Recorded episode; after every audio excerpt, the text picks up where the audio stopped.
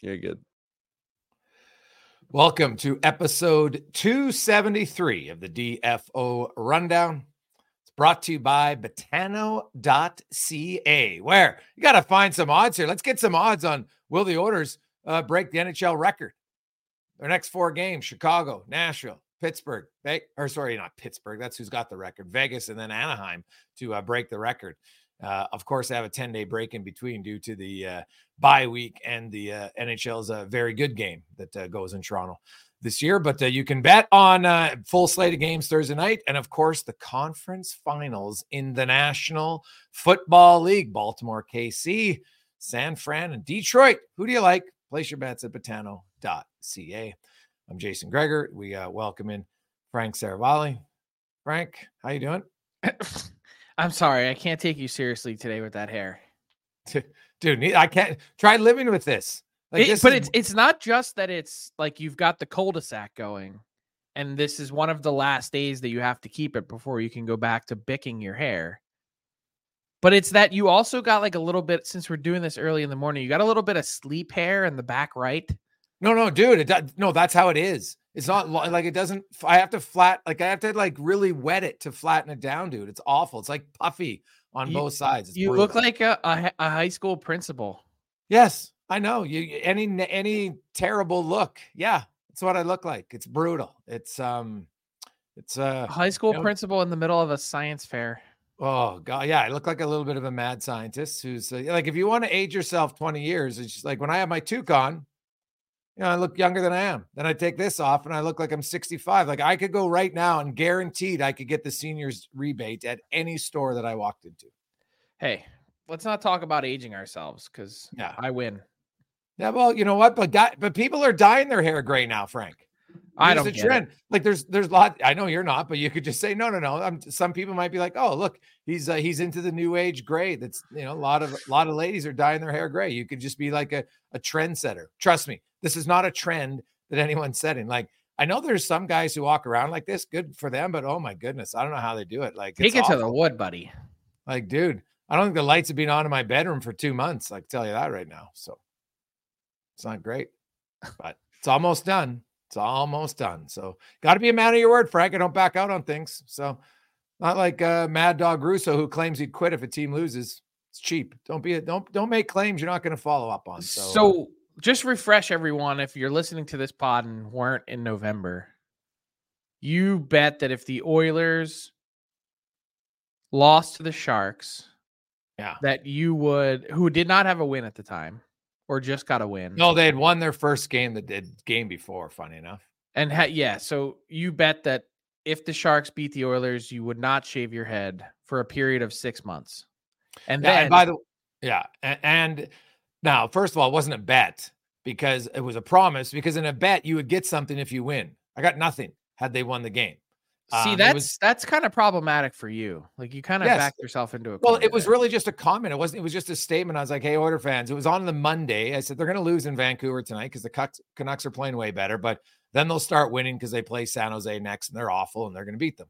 And so, well, how confident? I said, dude, I'd grow my hair out. That's how confident I am. And so, the the only saving grace was that if the Oilers ended up going on a five game winning streak at some point, it would get cut down in half. Too bad there wasn't a, something for a 10 game winning streak. Yeah, I was going to say 14 but, games. Come on, you could have got your money's worth. Yeah. So, um, yeah, it was uh, it was more just a promise, uh, a statement off the cuff that uh, turned horribly wrong for myself. But, but you were uh, let off the hook in three months. Mercifully comes to an end. Oh yeah, on Saturday.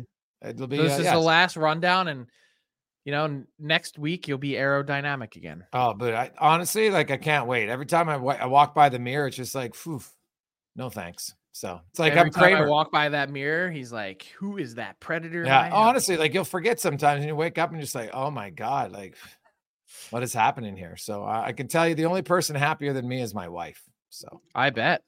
Oh, geez, yeah, it's not. That's uh, most days when you go to work too. So yeah, potentially, it's true. So yeah, it's not. uh It's not good, Frank. Um, now let's get to uh, uh some things that are also not good, but on a much more serious nature. The uh the NHL uh, is connected, of course, with uh, with uh, four players um, who have asked for uh, leaves of absence, as uh, they will most known, most likely be reporting themselves to the uh, London police. Stemming from uh, sexual assault allegations from uh, 2018. And uh, it sounds like charges are coming, Frank, and uh, there's, you know, this is going to become a criminal uh, uh, investigation now and go to court. Yeah. So I just want to be careful with how you phrased it. Like, we, a lot of people are making the connection to the players that have taken the leave of absence and what's happening. The reporting from the Globe and Mail that five players from the 2018 World Junior team will be ordered to surrender to police to face charges for sexual assault. You know, there are likely connections there, as you mentioned, but not entirely convinced that all of the players that have taken a leave to this point are all connected to it. So, you know, just be careful of who, you know, people want to paint as what is. Yeah, is no, that's fair. That's I didn't say, you know what? It's, um, it's, it's taken a long time for, for this. Like, obviously, you know, you, you read the, uh, the reports that it's, you know, they, they feel like after a lengthy year long investigation uh, by the police that they can, um, you know, they can press charges now and go further. And so, yeah, so uh, we're in a holding pattern right now, is basically the story because short of some groundbreaking, everyone wants to know the names, right? Like that's what everyone they want to like for whatever reason. That's how our society works. They want to know the names. They want to know what happened.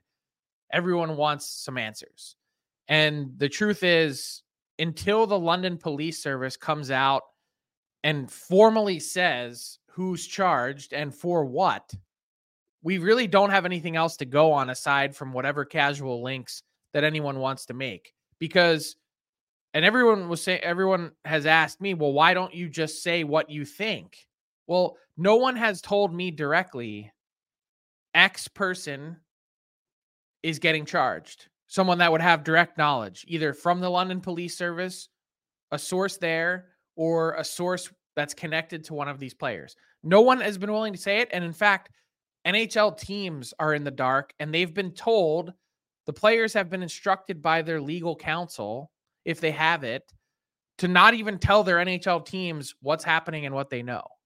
So there's a lot of sort of gray area here that people want answers that, frankly, like I, I'm not in a position from reporting to give them.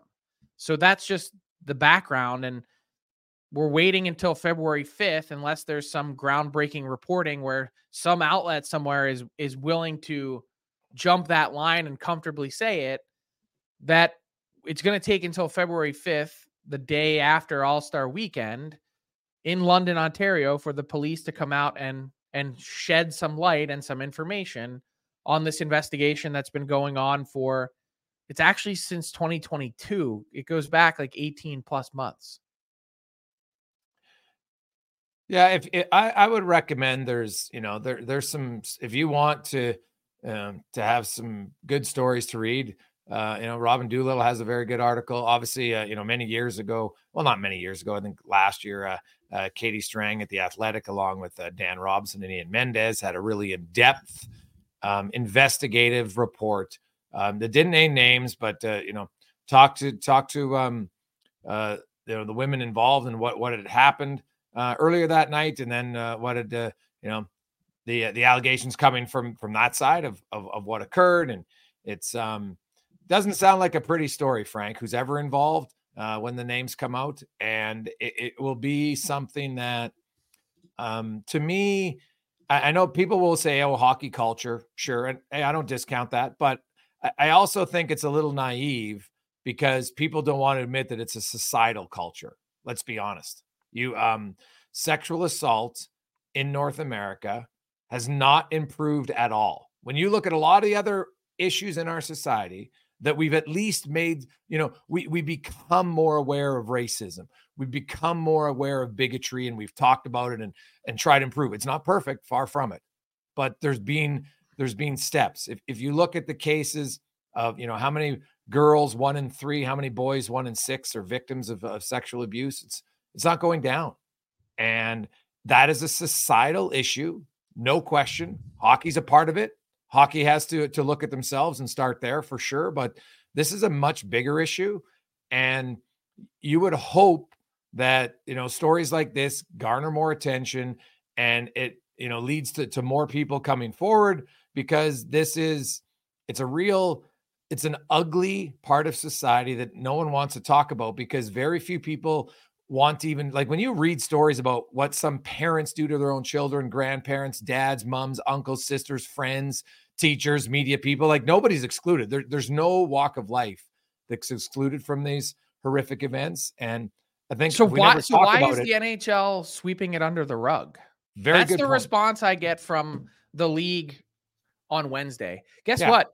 They issued a statement saying how gleefully excited they were about the it's expression off. of interest from Salt Lake City, but I didn't see one word about five players who are either NHL players currently or NHL property that are connected to a case that has frankly gripped the country of Canada and has seen lots of reporting and interest, why would it be so hard to send out a statement that says, we abhor sexual assault? Any of the five players that have been connected to this case, provided that they go through a due process, and if they are found guilty, you know, we will hand out punishment accordingly. And until then, all of these people connected to it, whoever they are, are suspended indefinitely and can reapply for admission at a later date. Why is it so hard to send a strong message? And instead, what we get is a coordinated PR campaign from the NHL with Salt Lake City announcing their interest a mere 27 minutes after the Globe and Mail story comes out. It was embarrassing. And I, I didn't even. Know. How dumb it. do they think we are? Yeah. Hey, let's serve up a platter of red meat to hungry hockey fans who are frothing at the mouth to get information about players who were involved in an alleged gang rape. Yeah, like it's it's it's a, it was a so, what, so let me just answer this other part of it because I got this a lot in social media. Okay. People were saying to me, well, how do you know that the salt, like, since when does the NHL control press releases that come from the Salt Lake Entertainment Group?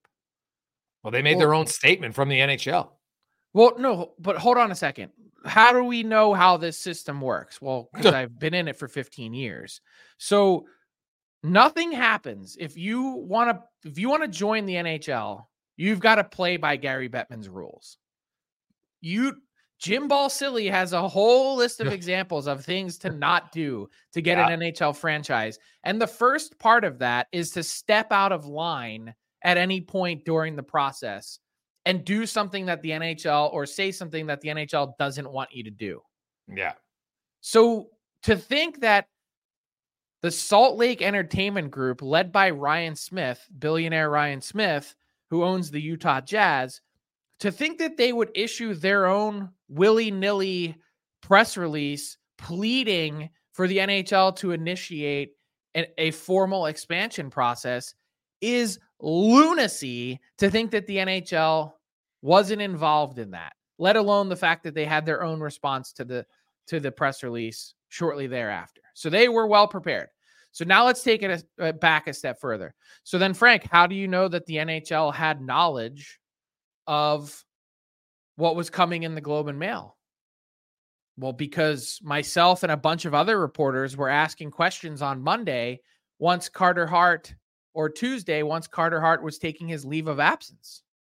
And, and, and I will say that at least one of the players who is believed to be involved in this process, had notified his team that he, quote, thought something was coming as a result of the investigation, who then, of course, passed it on to the league.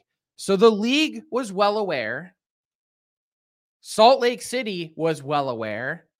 And congratulations to Ryan Smith. You just demonstrated to everyone how badly you want to have an NHL team because you were willing to be a pawn in yep. covering up sexual assault. Bingo. Bingo. That is if if if you want to see where they view things, that's that's where their stance is. Actions speak louder than words, and that was the action they chose to take. It's absolutely revolting. So let's let's take it a step further, okay? And say, well, you know, why would the NHL do this? Like, wouldn't any smart you know, business or organization try and change the narrative on a day that it's an ugly one for your business? Yeah, I think there's some that would, but I don't think that's how the NBA would operate. I think Adam Silver would have been out there making a strong statement against sexual assault. I don't think that's how some other professional sports leagues would work. And more than that, I think there's it's it's a pattern that we've seen here that's extended for far too long. Whether it's been the NHL's response to Pride Tape, whether it's been the NHL's response to the Chicago Blackhawks sexual assault and how casually they handled that after saying for more than a year that there was no merits to a lawsuit and that there was nothing to it and then they sit down for a casual Zoom conversation and get filleted and don't call on a reporter that had done the bulk of the work. Every single time, regardless of whatever the social issue is, the NHL is stepping the wrong way. And some would say, well, then why were you disappointed? Because that's just what they do. And the answer is because it sends a message to a much broader community that we are more interested in image, profit, everything else compared to actually addressing an issue that many would say has run rampant in this sport more than others for far too long. It, it to me illustrates exactly why I've said that I think it's time for a change of leadership because that's Gary Bettman's style leadership. It is. It doesn't change. That's what it. Become talk all they want about. Oh, the owners should be happy. Yeah, great. The owners are happy, but your league's moral compass is broken under the guidance of Gary Bettman. It just is. Uh, and you just outlined the reasons, Frank. This, this is not an opinion. It's based on actual facts and how they respond to issues that are non hockey related, human issues that impact a lot of their fans, probably impact many of their employees. Do uh, I'm sure if sure if they went around to NHL employees and found out how many of them at some time had had been uh, sexually abused, they'd be stunned. Now, like in most cases, a lot of people don't want to talk about that, but it's it just shows you where they stand, and um, it, it gets worse all the time. And it was, it was. I didn't even want to address the uh, the Utah thing yesterday. Yeah, how about all so... the jackals that are out there reporting on and and and doing more on Utah yesterday? Oh, yeah. well, we've got other people that handle sexual. Like you are contributing to the problem. You are a hundred percent. And guess what? They're not close, right? It's not. Do you think Utah's coming in in September? Yes, I do in September? Yeah, I think the like Arizona. I think the Arizona Coyotes are relocating. okay, okay, but I meant as an expansion team. So this is no, is, I this think they're your, relocating. Yeah, that's what I mean. So yeah, like it's not an expansion team; they'll be coming as a relocation. That's what I think, and I've thought yeah. that for weeks and or months. Uh, Tyler's heard me say it multiple times on yep. Daily Faceoff Live that it makes sense. There, the clock is ticking on Arizona. Some people believe that they had until January 31st to really present the NHL with a full plan of here's the exact date that steel and shovels are going in the ground. It's not to say that Utah is an illegitimate story. That's no, not what we're not saying at all. at all. It's actually a huge story and one that we'd normally pay attention to. It's just that everyone can see, everyone feels like they need to take a shower after seeing what the NHL did yesterday to try and erase or sweep under the rug what they knew for 2 years if if this ended up coming to fruition with regards to charges that it would be a really ugly time for the NHL not just for a day but for a period of time until this case is is adjudicated. Yeah man. I, I don't think you know it's it's going to be quick when, when you when you look at these cases frank and um, you know, I've talked to people who've worked on sexual assault cases before. It can take a long time, and it is going to be. I, I think when details come out, people will be disgusted by what happens based on. Uh, well, the there's already re- been a lot of reporting that yeah. has and revealed so a lot of details. So it's, it's um it's it's, it's not going to be a pretty one, but but I really hope, you know, I hope the NHL takes a look in the mirror and recognizes that okay, how we acted does not represent what our fans and people who are close to the game really want. Sponsors, I would think the same thing. But that's right? that's like, not they're, they're not thinking that today. Yeah, like we know will. enough to know that they're like because I, I'm saying what I'm saying, or because you're saying what you're saying, that I'm a bad guy. That's that's what they're thinking in there today. Is how? Why would he say that? I know that's what they're saying. Yeah. Wow. That's uh that's disappointing to say the least. So that I'm that I'm the bad guy because I'm pointing out what is absolutely disgusting. Yeah. Okay. Yeah. All right. That's how I guess that's how it works. Anyone who doesn't fall within our line of thinking or see it exactly how we see it or goes against anything that we do, they're just bad people. That's how they look at it. So Frank, quickly, and then we'll, and then we'll move on to some other things. Um, wh- do you have a timeline on when you think they would need to announce that they're relocating the Arizona Coyotes? Well, they've got lots of time for that. It wasn't until late May that they announced the Winnipeg Jets were moving yes. or Atlanta or Thrashers were moving to Winnipeg. It was May 27th, I think. So that's just purely from memory. So it's somewhere in that range, sometime in May, that they made the announcement. I, I think ideally they'd they'd love to know sooner so that prep can be made. But like obviously these two sides are in communication and in cahoots. Like if the if this is happening, Ryan Smith and his group have already been prepped. Here's what you need to do. Here's what you need to get in order. And no doubt, read very carefully what the press release says. They are ready immediately. It says in there they are ready now yeah. for an NHL team that they can play temporarily at the Delta Center, which is home to the Jazz. It's not ideal. It's it's got one of those situations just like in Brooklyn or downtown Phoenix, where it's a basketball first arena and you'd have to have a whole one end of the rink basically be dead because the seats can't overhang. But it's a temporary solution that brings far more fans than Mullet Arena does. And then you'd have a permanent facility coming in into Salt Lake ahead of the 2034 Olympics which sounds far away, but you could probably, if you get the Olympic bid, you could probably get that thing built by 2026 that, you know, would put Salt Lake in a spot to have a fresh new hockey arena and a new team to play there. Yeah. Well, maybe when uh, they make that announcement, we'll uh, we'll we'll we'll flood them with uh, sexual assault um, story. I just, just I, am never going to be able to shake that feeling. No. I'm sorry that no, Ryan Smith and your team show me how bad you want one. I'm willing to do anything you want, Gary. Just tell me. Yeah, that's it. And yeah. and you know what? Someone asked yesterday, what what do you think that the relocation fee? How different is it than an expansion fee? And I said, I don't know what the difference is. Meaning, historically, relocation has been way lower but we don't even have anything to properly compare it to because franchise values have exploded so much. It's going to be expensive no matter what. But I said, I hope at the end of the day that they knock a few bucks off for the gross feeling that they must have had being connected to all of this. yeah, nice. Hope you get um, a 5% discount on that fee.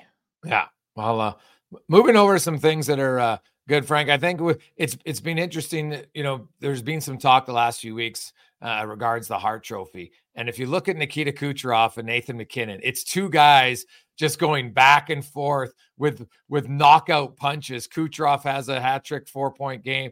Nathan MacKinnon's like, oh yeah, I'll go with my second four goal game. Uh, only Mario Lemieux is the only guy ever in NHL history to have more in one season. He had three one year. Uh, so that's two four goal ca- uh, games this year for MacKinnon. He had five point night last night. Uh, they spanked the Coyotes, and my goodness, Kucherov and MacKinnon. Honestly, I think it's a two man race right now. I, I, don't really think there's anybody else close who's worthy of uh, what those two are doing right now. I'm I'm with you. I don't think that's what people would say in Toronto because I've already been asked the well, isn't Auston Matthews the front runner for the Hart Trophy now? And my answer is is look, he he's on track to get to 69 or 70 goals. Nice. Um, but like we went the first six to eight weeks of the season talking about William Nylander being this team's MVP. I'm not saying Matthews isn't worthy. I'm just saying how does how do you go from not being the MVP of your own team for the first six weeks of the year, given that that's half of our sample size so far, and then now he's the MVP of the whole league? I think we already went down the path. This is my personal opinion. We already went down the path of because Austin Matthews got to a gaudy goal number that he deserved the Hart Trophy. That was a year in which Connor McDavid set new career highs in goals, assists, and points and didn't win and far outpaced um far outpaced the you know the the rest of the league in points. And yet I, I'm not saying we got it wrong as voters, because you can't there's no such thing as getting it wrong when you have a democratic process like that. But I just does a gaudy goal number like if he gets to 70, does that ensure him the Hart? No, not even close. Right? Uh, you look at the year he won. Now, funny enough, uh, Nathan MacKinnon, when he won since 1950, Frank, the lowest in the scoring race a Ford has been to win the the uh, Hart has been sixth. Gordie Howe did it way back in 1960. Mark Messier did it. Uh, you had um, Auston Matthews in uh, in 2022. And uh, I'm missing another one, and I'll try to get it. I got it on my sheets here somewhere. I did the whole research on it, and I was like, okay, because I'm like, he's 12th right now. Like he was sixth in 2022, and he was he was 15, 17 points behind uh, McDavid. He's already 25 points behind MacKinnon. and he's like Nathan MacKinnon might score 55 goals, right? Probably more. So I'm sorry, it's not even a conversation. It's not worth having. It's Kucherov and MacKinnon right now, and really, it's not close. There, there's no one else that's close today. Now, somebody can get on a heater, and uh, and we'll see. But if you have 77 or 69 goals and you, you end up with 100 points, but the guy's leading with 137, I'm sorry, being eight more or nine more goals, the other guy has that many more points. It's just it's not good. And then look at look at Colorado, and you know MacKinnon is already almost you know I think it's 17 points ahead of of uh, of Rantanen but then no other forwards are close on that team. Like by the definition of most valuable to his team, Nathan MacKinnon, it, like Nylander's got more points than Matthews. So if you're talking most valuable to his team, yes, he scored goals, but Nylander's been involved in more points. So he's been involved in more goals and not just on his own team. So no, I honestly I don't really think it's I guess the competition will be to see who's the third finalist. I guess that's the conversation. But right now it's Kucherov and MacKinnon, and they're in they're in a category of their own. Those two. Okay, so I I was listening to your show yesterday, and I know you mentioned that the fact that McDavid is on track for 33 ish goals mm-hmm. and 120 points. 33 is a pretty big drop off from 64. And I understand why, because the Oilers have been really successful this year, 14 game winning streak, eight game winning streak just since their coach took over. That that's I understand why that's healthy. But do you have any concern at all for the fact that McDavid's only on track to score 33 after scoring 64? Well, if you look at it, he's on pace to have 100 fewer shots than he had last year. He's not shooting the puck as much. The funny thing is, if you look at actually chances generated when they're on the ice, like they're killing it. He he if if you go to puck uh, IQ, which calls like high danger chances for and against, um, they're at like 68%, which is almost 70% actually, which is almost unheard of. Hit the Hyman McDavid line. Like they're killing the opposition. They're not giving up any goals, right? Offensively, I, I think the good news is he could, you know, because it's McDavid and he could easily go on a run here like he has before in his career. But I think the good news for the Oilers is they're they're winning all these games without Connor McDavid, you know, carrying them on his back where he's having three points every night or two points every night, right? Basically, like what MacKinnon's doing right now, right? Which which is great for MacKinnon. But the Oilers, you know, have had 10 different guys score game-winning goals in their streak. Um, I, I would like McDavid, I've seen too many two on ones or right in the slot where he's passing up. So he doesn't have the same confidence shooting the puck this year that he had last year. I think that's obvious. You just look at the amount of shots he's taking, the amount of shots, you know, he's not taking in key positions. But having seen that change before, I think it's good. But to me, the Oilers shouldn't be concerned because the one, even when McDavid scored a lot, Frank, they ultimately weren't winning because they were giving up too much, right? Their team now has eliminated the gift goals for a long period of time. It's not just a 14 game winning streak. If you go back to their last 31 games, right? They have they have been much much better defensively. Stuart Skinner's playing very well in goal. They're not giving up a lot of chances. They've given up the second fewest high danger chances over that time, right? And I think that's that's what's more important in Edmonton. Edmonton's had McDavid, you know, going nuclear for three years, and it didn't result in them going as deep as they'd want in the playoffs. Now their team is actually scoring like they've they've averaged 3.87 goals in their last 30 plus games. They averaged 3.96 last year, but the difference is it's more balanced up and down the lineup. Like Foegele and McLeod, this is probably my, my favorite stat. Over a 14 game span, they're first and second in five on five points on the Oilers. Foegele and McLeod. Well, that's that's the true mark of health, which is why I was saying it's it's not a negative for the Oilers. It just you want you still want McDavid at the same Yes. time producing at the all world level that we're used to. Like the fact that he is 24 points back of MacKinnon and he has half the number of goals as Sam Reinhart, like it's it's an interesting spot. That's all I'm saying. Oh no, it's fair. Now games played make a big difference, right? He's played seven fewer games than uh, than MacKinnon, right? The Oilers have played five fewer games than the Avs, so that gap will close just because let's you know, let's say he keeps at his pace, which is you know point and a half, right? So he gets another eight or nine points. It's he'll still end up with you know 120 points. That's what he's on fun. track for.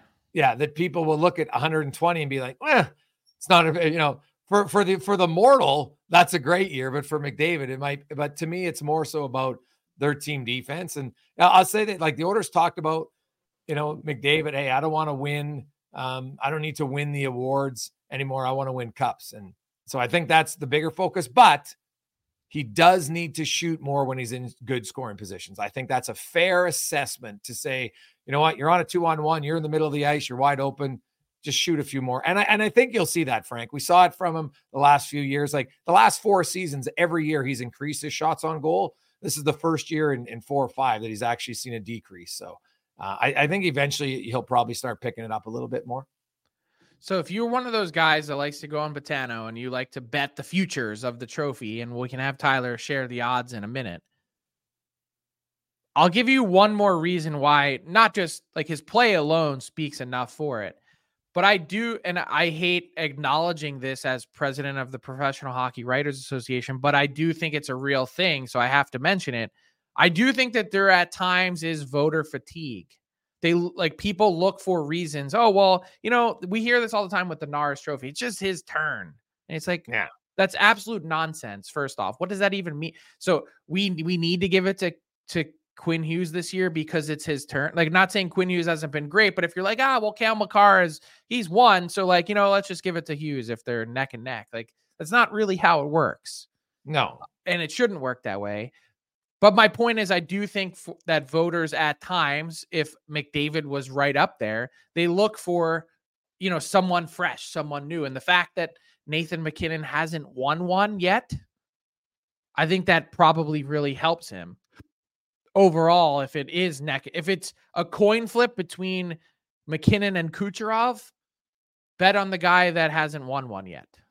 And Kucherov already has a Hart. So Yeah, it's funny. Like I can only talk for myself as a voter. I never, I only vote on that year. I remove everything else because that's you the- should. that- That's how it should only work. about that season. And right now, it's MacKinnon and Kucherov. You know where their teams finish. Then you have to look at a lot of other things based on the wording of the rule, right? Uh, of the of the uh, award, not the rule. Excuse me. That's well, and that's a big reason why I typically do not have two players from one team that factor into my top five. How could you be the most valuable player in the league if you're not even the most valuable player on your own team? You've already determined that someone ahead of that player on the ballot is the most valuable to the team Yeah, by well, nature no, of where you just put him. It's fair, except if, if you have two players that are just so ridiculously better than everybody else, then it can make because it has happened. It's been rare, but we've seen two te- two players from teams be finalists before. Jagr and Lemieux did it, so it is possible. But this year, there's no one. I don't see two guys from one team that I would have as really strong candidates to be in the top five voting. My only question is when like how good must a goalie be to factor into your Hart ballot? Because I think they got to me. It's it's not so how good he's been; it's how many games does he play. When Dominik Hasek won it, he was playing 72 games. W- w- You could be great, but if you only play 55 games, you're missing over a third of the season. yeah, Hellebuyck is on track for 62. Yeah, I don't think it's enough. That's just me though. Like I think because the MVP, you got to be a because that means 25% of your team's games you had zero impact in. Zero. Yeah, but of the 75% that you did play, you had a 90 plus percent impact on the end result. Probably. That's the only thing about the goalie position is that if we really were talking about most valuable, a goalie would win every year. Maybe. Like you could you look at quality starts the goalies have, and then you look at eh. quality games that players have. I don't even like the quality starts stat. I really don't. Okay. Why? You only need to have 88.5% to be qualified. What, an 88.5 save percentage? Yeah, to that's if you have less than 20 shots, it's a save percentage above league average or at least a save percentage 88 and a half on nights with 20 or fewer. That's the stat. So oh, all you have to do is be above league average and you get a quality start. Like, that's a bullshit stat. No, it's true. So, but here, here's the thing. So if you're going to say that Hellebuyck, um, because if you compare Hellebuyck to Demko, right? Um, Demko, they both they both started 34 games. Um, Hellebuyck's 30, 23, 8 and 3. Uh, Thatcher's Demko's 25, 8 and 1. Um, the uh, Demko actually leads faced, the league in shutouts. Um, yeah, he, Demko leads the league in shutouts. He's actually faced um 44 more shots. So one and, additional game's worth. Right. And he's um he's got a 922 save percentage to a 925 for Hellebuyck. Now, goals against is where Hellebuyck's better. And goals against, I do think matter 2.17 to 2.44. So, like, like Hellebuyck and Demko are close. Like, for, for Hellebuyck, for me to, to be ahead of MacKinnon or, or because oh, uh, then I look at their season, Frank, and I say, okay, let's look at Hellebuyck's year. How many goalies have had similar seasons to him in the past? Right. If Nathan MacKinnon gets you 135 points, like you haven't had a lot of guys do that. Well, really only one in the last 25 years. How many goalies have a 925 save percentage in the NHL in 55 games? So to me, it's good numbers, but not not it's, enough that would no, put. I think it's pretty elite with how much these save percentage has they've plummeted. Yeah, the league save the league average save percentage is down like it was you know when I first started covering the league it was like 908 910 it's down to like 899 900 yeah, there's more goals. Yeah. No, that's and that's fair. Um, uh, Tyler sent me a note that uh, four goalies this year have 20 games played with a save percentage above 900. Hellebuyck has 23, Demko 22, Stuart Skinner has 21, and uh, Sorokin has 20. Like it's funny, like Stuart Skinner, Frank, the, his first seven games were so bad it grossly skews his numbers. But as the season progresses, um, you know that becomes a smaller percentage of his yeah, overall. You're numbers. getting a the opposite for Cam Talbot. Oh yeah. So unreal through the first quarter of the year, and since then, well, that's the below Kings. average. And now you look at his numbers, and they still look pretty good. It's like, oh, he's got a nine thirteen this year. That's decent. Yeah, but it's like, yeah, you're right. There's two guys crossing in the night, right? As far as the uh, the path upwards and the path down, and that's really that's symbolic of the LA Kings. I, I don't think there's any team that's been more disappointing than the Kings the last two months? Uh, I think the Golden Knights would give them a run for their money, but the fact that the Kings are mostly healthy is pretty problematic. Oh, God. I mean, how how about them just absolutely spitting the bit last night against the Buffalo Sabres? yeah, it's not up three one, lose five three. Like, yeah, well, uh, Frank, the game was over. Two- the game was over five minutes into the third period. It felt like. Yeah. In the last two months, Vegas is 14, 10, and 4, 32 points. LA is 11, 11, and 6, uh, 28 points. And, um, you know, they, they, they've only won 11 of 28 games. The Kaidos have at least, uh, the Knights have won half. And you're right, they've, they've been banged up with injuries. But, like, yeah, it's the LA Kings, man. Like, they got to turn things around. And, I don't know if like because defensively, all of a sudden they're giving up way too many goals. Um, Pierre Luc Dubois is on Mel cartons all over California right now. It's a, it's not a good time for the Kings. Yeah, Todd McLellan not happy. And nor should he be. Also calling out uh calling out Mr. Dubois. Yeah, it's, it's got to be better. It's- and, and- and His quote, his quote, his money quote last night is so unreal though. Todd McLellan, quote, the stupidity that went into this loss is beyond explainable. beyond explainable. yeah. We got a 3-1 lead tonight and guys start thinking it's it's a cookie night and we stop playing the way we know how to play. Yeah. Now, like honestly, like the Kings are in a position now where you thought it was like a, a no-brainer, easy that they were going to make the playoffs, right? It was like, ah, they're they're a lock to make the postseason. They're still going they're still a lock to make the playoffs. Still a Uh, lock, I'm telling you right now. okay. Well, yeah, Tell you- me tell me who's any good yeah, that's in, fair. In, in line for that eighth wild card like spot. the the, The, Blues, Kings Frank, just need to be conscious for like Yeah. a two week it's the stretch. Blues. Uh, like the Blues actually have you know some decent players on It's their team. not the Blues. They're not good. Well, they got more wins than the Kings. I don't care. They're not good. Ah, That team's all over the place. Yeah. Well, I'll just say Win this. one, lose three, win two, Yeah. lose four. Like that's the Blues whole season. Mhm. Now they're on a win three, and at some point they'll lose five, and they'll be right back down where they were, Yeah. Well, that's what which the is Kings are. floating in the ether. Yeah. I know, I know statistically that the Kings are close to being out.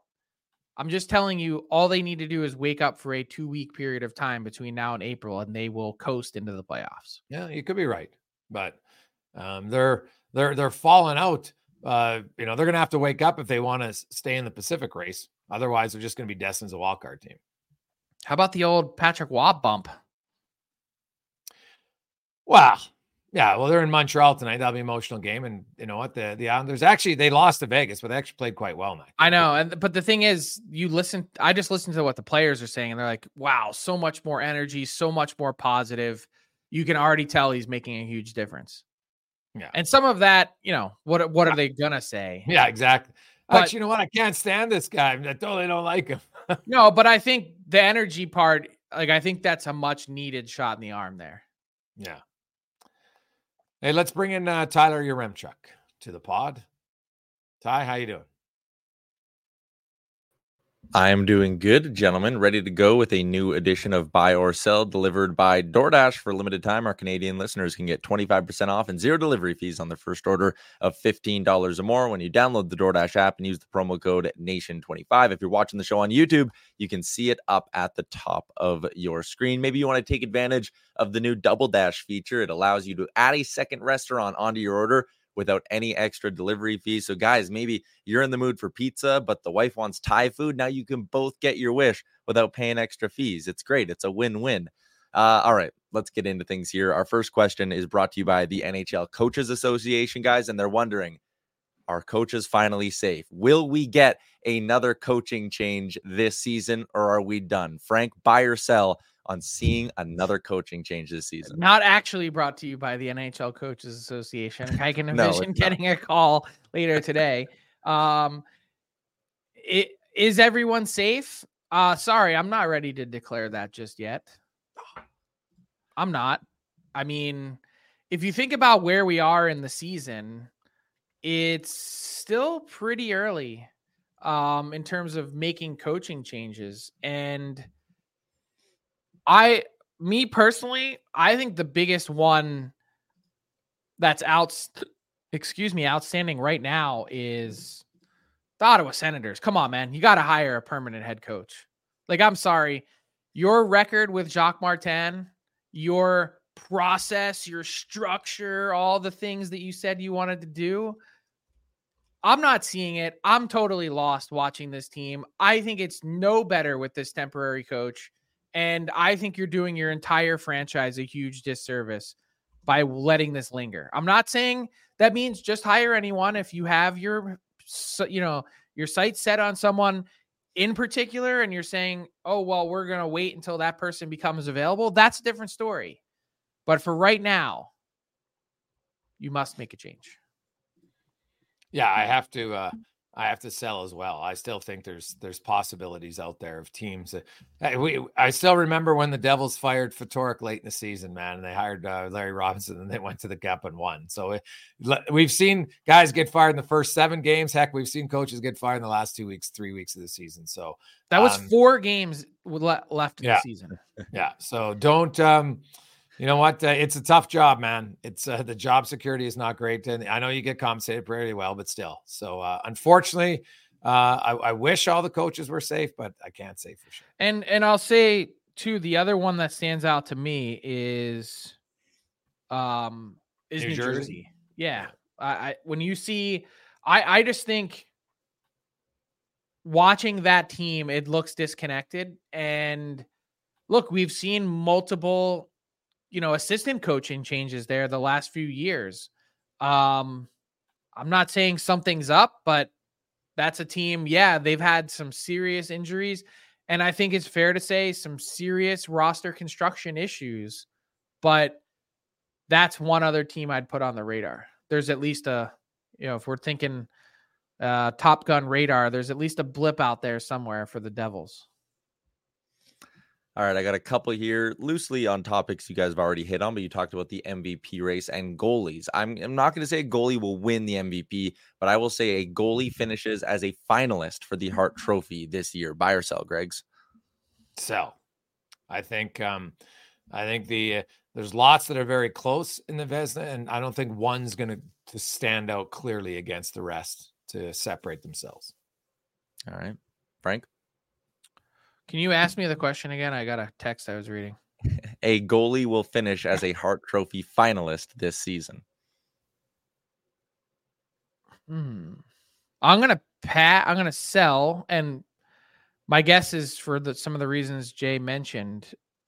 I just think someone, whether it's Matthews, whether it's McDavid, whether it, whoever has a huge second half is gonna bump any goalie that gets votes because I think it's it, I think you're right, Jay, in having the conversation that the way we view goalies breaking onto Hart Trophy ballots, like it has to be a really high threshold.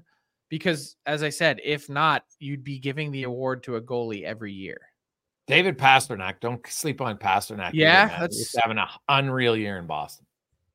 Tyler, dude, dude, not to put you on the spot, but at Betano, do they have uh skills competition odds? no, I don't see those. I am on the what kind of serious right serious DGen is is into skills comp. Odds. Are you kidding me? They should have it. That this is going to be the most watched. Dude, that's like betting on preseason football. You're not entirely sure how hard everyone's going. That that well, you don't know the roster. This one, you know, this is the best of the best. I think I think they're going to want. I think there's a healthy competition. There. I'm jacked for this skills comp. Like I think this is going to be the best one we've ever seen. But I was the reason I thought of that is because of Pastrnak, and I was like, we did a draft the other day on dailyfaceoff.com of who we think. You know, we did like a snake draft of who you would select to win the skills comp, and I think I was like the fifth or sixth pick. And so, like, you know, like MacKinnon's gone and McDavid and all those guys. And I was like, Pastrnak, Kucherov, like, tell me why any of these guys wouldn't be winning the skills comp. Yeah. Oh, yeah. That's the great part about it. Like, and because you don't know what skills they're going to pick. So that's what's going to be interesting. All right. Uh, also, just quickly, you guys talked about Hart Trophy odds. They do have them up at Betano. Nathan MacKinnon has moved into the top spot at plus 100. So even money. Those are the same odds Connor McDavid started the season with to win the Hart Trophy. McDavid's now third on the list at plus 325. Kucherov sandwiched right in the middle there. So those are your futures odds on the Hart Trophy. And uh, I'll, I'll wrap up with this one, guys. You got me into the futures page over at Betano and I'm looking at the odds to make the playoffs, and I'm actually a little surprised by these. So Betano has the Nashville Predators, who are holding the eighth seed right now. They're plus 180 to make the playoffs. But Greg's, I'm also intrigued with a team you talked about, the St. Louis Blues. They're four and a half to one to make the make Salt Lake City Coyotes. Sorry, the Salt Lake City Coyotes, or eh, I mean, who knows? They're six to one to make the playoffs. So uh, let me just, I'll. This one's a bit of a weirder buy or sell, but I'll just say, give me one team in that race that you think you'd be intrigued on their odds and maybe a team you'd like to buy on ahead of the playoffs. I already told you Nashville, St. Louis, and Arizona. But Frank, is there anyone else in the race you think you'd like to buy a little Sharon heading down the stretch here? Or into what the are the Kraken? The Seattle Kraken are. And what are the Penguins? The Penguins plus two seventy five, and then who else is in that mix? Like, what are I don't I think the wild the math just doesn't add up, not with the injuries that they have. But what are the Flames? The Calgary Flames to make the playoffs are plus 320, which is wild that the Flames have worse odds than the Blues, and the Blues are currently ahead of the Flames by a little bit in the standings. Like the Blues might be the play at plus 450. Oh, dude, they are. I think they are without a doubt. Yeah. I just um, I, I the toughest part about calculating all of this and doing it right now is I think there's a realistic chance every single one of those teams sells off pieces at the deadline. yeah, yeah, that is uh, fair. Greg's, you asked about the Penguins. They're actually in the minuses. They're minus one thirty nine to make the playoffs. So I would imagine some public money probably pushes that a little bit. The Penguins probably a pretty popular team for people uh, to bet on. But yeah, the St. Louis Blues plus four fifty to uh, make the playoffs. That might be the play over at Betano. Uh, but that is a wrap on this week's edition of Buy or Sell, delivered by DoorDash. All of the casuals like, ah, oh, Sidney Crosby, that guy's amazing. Betting the Penguins, heavy, make the playoffs. Wow. I don't know. What other explanation can you come up with it? I mean, I don't know. There's uh, nothing to to indicate to this point in the season that the Penguins are going to make it. No, well, and what do they do with Jake Guentzel? That's going to be the interesting part. Got it. You have to move him. It's not even a question. If you're out, you have to move him. Yeah. All right. How how do you how do you not? You have you don't even have your own first round pick this year. You traded it for Erik Karlsson. No. Well, Frank, I just want you to know you heard it here first. The uh, St. Louis Blues are uh, they're getting in the race, baby. I think uh, I would uh, not count out the Blues to make the playoffs. Hmm. So okay. they've uh, they've been quietly quite good here for last month or so. So okay. be interesting, and I'm not sure they have a lot of obvious tradable pieces either. Right? Uh, I think they'd like to trade some of their D, but a lot of big term there. So that's why I think they might end up keeping them. And you know, Robert Thomas and Kyrou have have, have really uh, started to play well. They were their leaders last year, and they're coming on offensively. So what do you what do you think the Blues' chances to make the playoffs are right now on HockeyViz.com? Oh, 38. 19.7. Huh. They are slightly ahead of the Minnesota Wild. What are the Preds at? The Preds are at 33. And the LA Kings? The Kings are at 85. So as, have... I, as I said to you before, the Kings are more or less a stone cold mortal lock to make. Wow, the they have seven teams there, and then Nashville's eighth, obviously. Yeah, Nashville 33%, Seattle 27, St. Louis 19.7 and Calgary 19. Now, I don't know, I might may, I haven't looked at St. Louis's schedule. Maybe they've got a bear of a schedule, but And the uh, Penguins are at 55%, which in line with what Tyler was saying, 139 minus 139 is not all that different than 55%. Yeah. I guess. Uh, I'm looking at the uh, Blues schedule right now because now I'm curious. Um, so they've got uh, well, their next three games are Seattle, LA, and Columbus, and LA the way they're playing. So uh, you know, not uh, not great. Uh, Buffalo, Montreal, Nashville. You know, they play the Oilers twice, Winnipeg and Toronto. They don't have a they don't have a bear of a schedule, at least just yet. I'm looking Devils, Boston, Colorado. Yeah, they don't. I'm telling you, I am. uh I'm jumping on the Blues as my pick to uh okay. to surprise people. Nineteen point seven percent. Let's go. Very competitive. So you know, and I like to put my money where my mouth is. I put a little. Uh, literally, you put your money where your hair 20, is. 20, How's that working out well, Maybe yeah. you shouldn't volunteer stuff like that. Well, that was a volunteer, dude. It was just a comment. It was, you know what? Just a man of my word. I hate okay. it, but um, thankfully it's almost done. Frank, have yourself a wonderful uh, weekend. We will uh, chat with you on Monday.